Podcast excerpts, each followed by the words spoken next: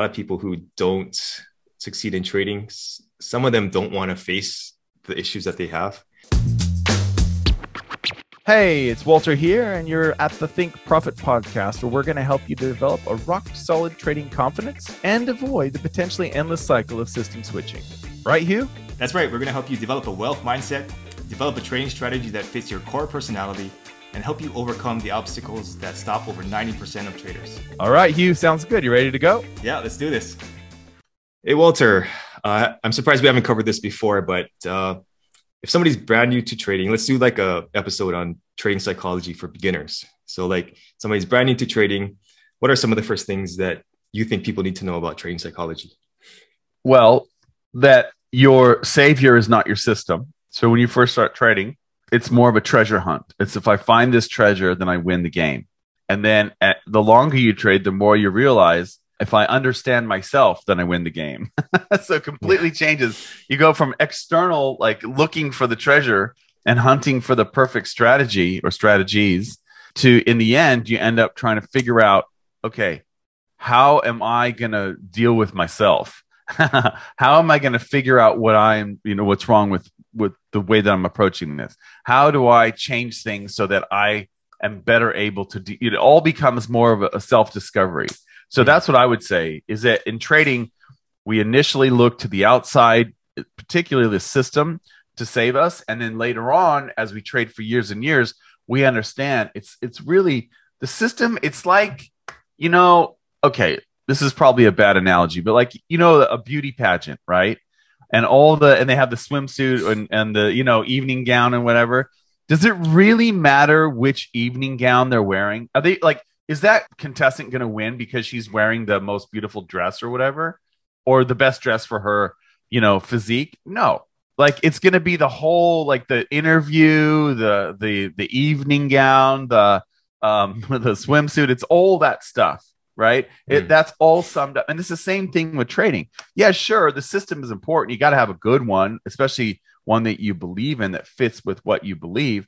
But that's not going to make your day. Like that's not going to end up the re- I can tell you right now like the the the reason why someone who's a brilliant trader can share with you exactly what he's doing or she's doing and it may not work for you Mm-hmm. And that's really because it's you, it's you, it's what you believe that's so important. So, yes, yeah, so I would just say, in a broad sense, in the beginning, we all look for the the treasure, and then later on, we start to learn it's actually myself. It's it's how I um, deal with my own thoughts, my own feelings, how I interact with my own strategies. That's what's going to make me a better trader. That's what's going to help me get to the point where I'm consistently where I'm at, where I want to be as a trader, or at least close.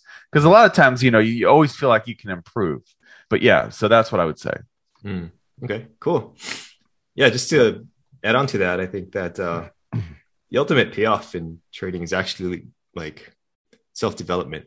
And a lot of people who don't succeed in trading, some of them don't want to face the issues that they have so I think that you know that's that's part of the process, and that's ultimately one of the biggest rewards of trading is figuring out who you are, figuring out how you can use your strengths to do this thing that can help you make a living, and at the same time, you know, just uh, maybe trading's not even for you. So that's also part of the self development process, also, right? But I think that yeah, really facing who you are and what you're made of, I think is uh, it's probably the biggest payoff in trading aside from the money. Yeah i think that's you know if you can come to embrace that i think that trading becomes not only easier but more fulfilling. I agree.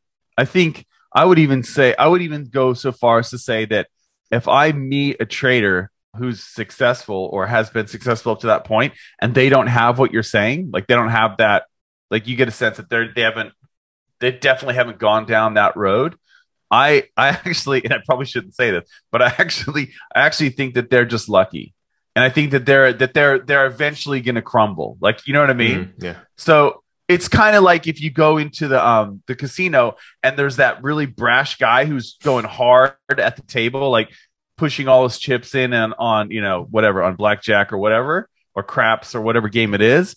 And then he wins and he thinks, oh, yeah, I'm so good. Like, I'm such a great craps player. Okay.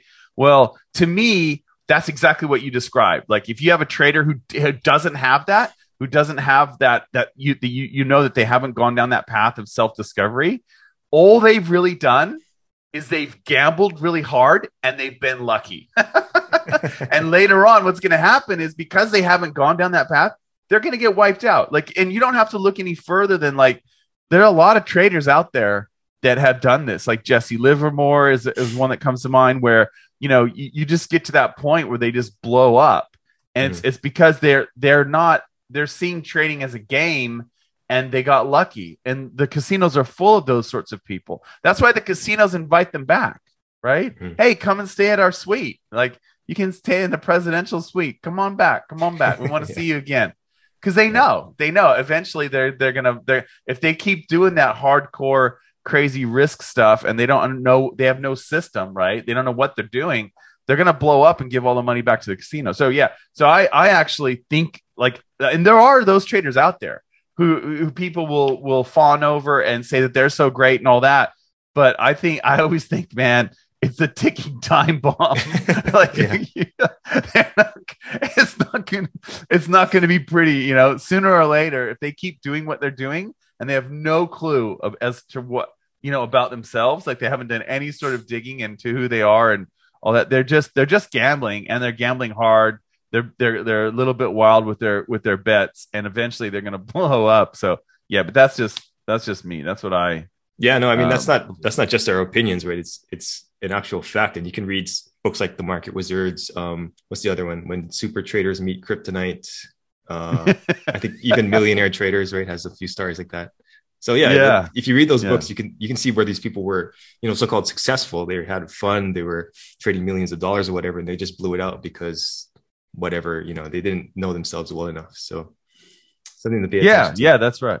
Yeah. yeah, that's right. Yeah. All right, cool. Thanks, Walter. Thanks. All information in this podcast is for educational and informational purposes only and is not trading or investment advice.